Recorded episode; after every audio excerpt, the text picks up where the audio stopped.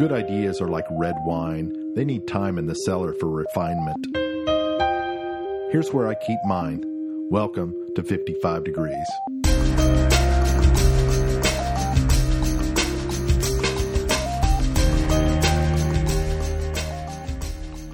One of the aspects I love about being a chef is the opportunity to develop relationships with local farmers and growers.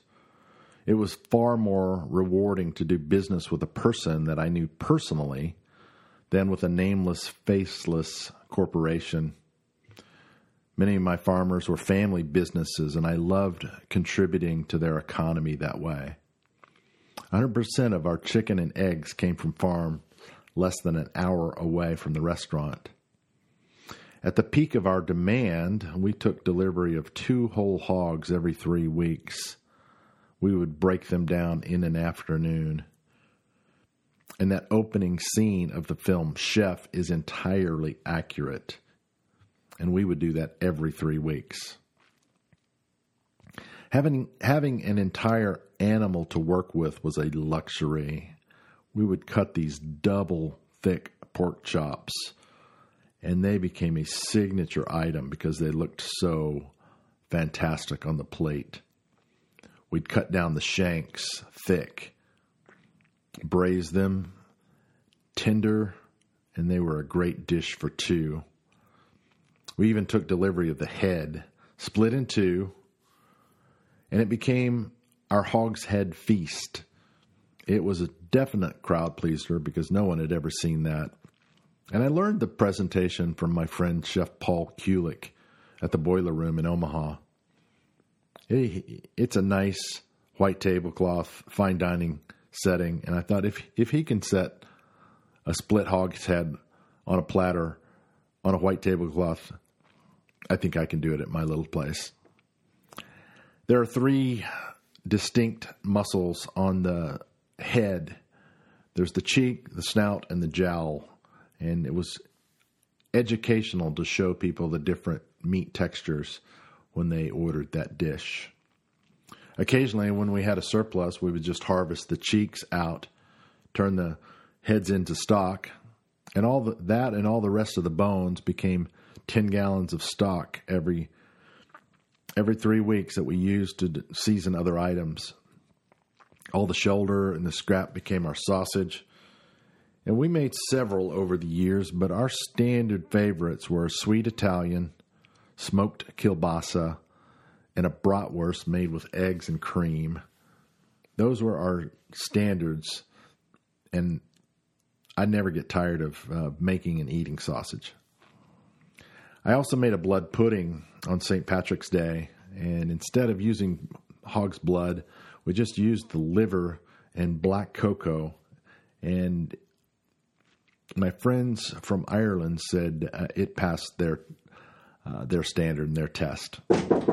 Chicken and pork were the easiest proteins to source locally, and ironically, in the beef state, beef was the hardest for me to come by. One, the size of the animal required a large facility to process. We couldn't just do it in our little kitchen and the market was oriented toward factory scale production, not a little guy like me. Eventually, we were able to work with a local meat distributor to obtain a consistent supply of high quality beef from Nebraska ranchers. When one Nebraska rancher found out that we did not want his steaks, we just wanted the ends, he was glad to supply us the short ribs, the chucks, and the flats, while he took the ribeyes porterhouse and the New Yorks for himself.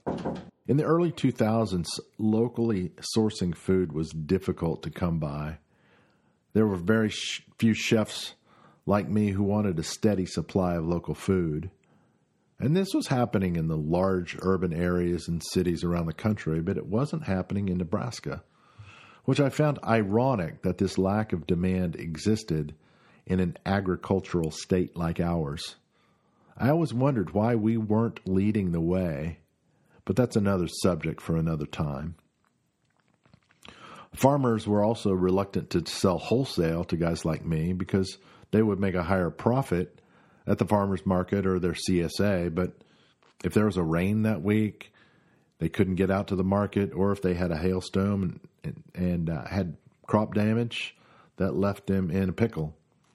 And one guy realized that in the long run, it was more profitable to do work with a chef when he added up that I was doing about a thousand dollars worth of business with him every month. And he liked that predictability and started giving me first priority. I watched the industry change in 10 years. I started out, I was looking for the farmer, going out to their their field and their farm, but by the end they were seeking me out because public demand had increased and therefore supply was being made available. And it was this principle that eventually led to our closing. It was just simple ec- economics. The public was no longer demanding what we were supplying. The environment in our neighborhood had changed. The opening of the new sports and entertainment arena two blocks from our front door caused an immediate shift in demand. Folks no longer came downtown for fear of running into traffic of an event. But even an event did not guarantee a crowd. The opening night of Garth Brooks' five concert run in October of 2017, we had eight guests. And that was the writing on the wall, and we closed two months later. And I can't be angry or lay blame at the circumstances. Who would have predicted COVID 19 that is causing all these businesses to close? Who do you blame for that? Circumstances are beyond our control. And look what the internet has done to change the way the bus- that business is done. The mall is declining. Bookstores can't complete can't compete. Retail just won't ever look the same. And I must be ready to adapt because complaining won't get me anywhere. It's just a waste of energy. And if I choose to direct it positively, I'll be creative and productive again. Whatever challenges you are facing, I hope you can turn it into a positive. Because circumstances don't have to define us. Resourcefulness and creativity does. So make today count. I'll see you next time. Thanks for listening.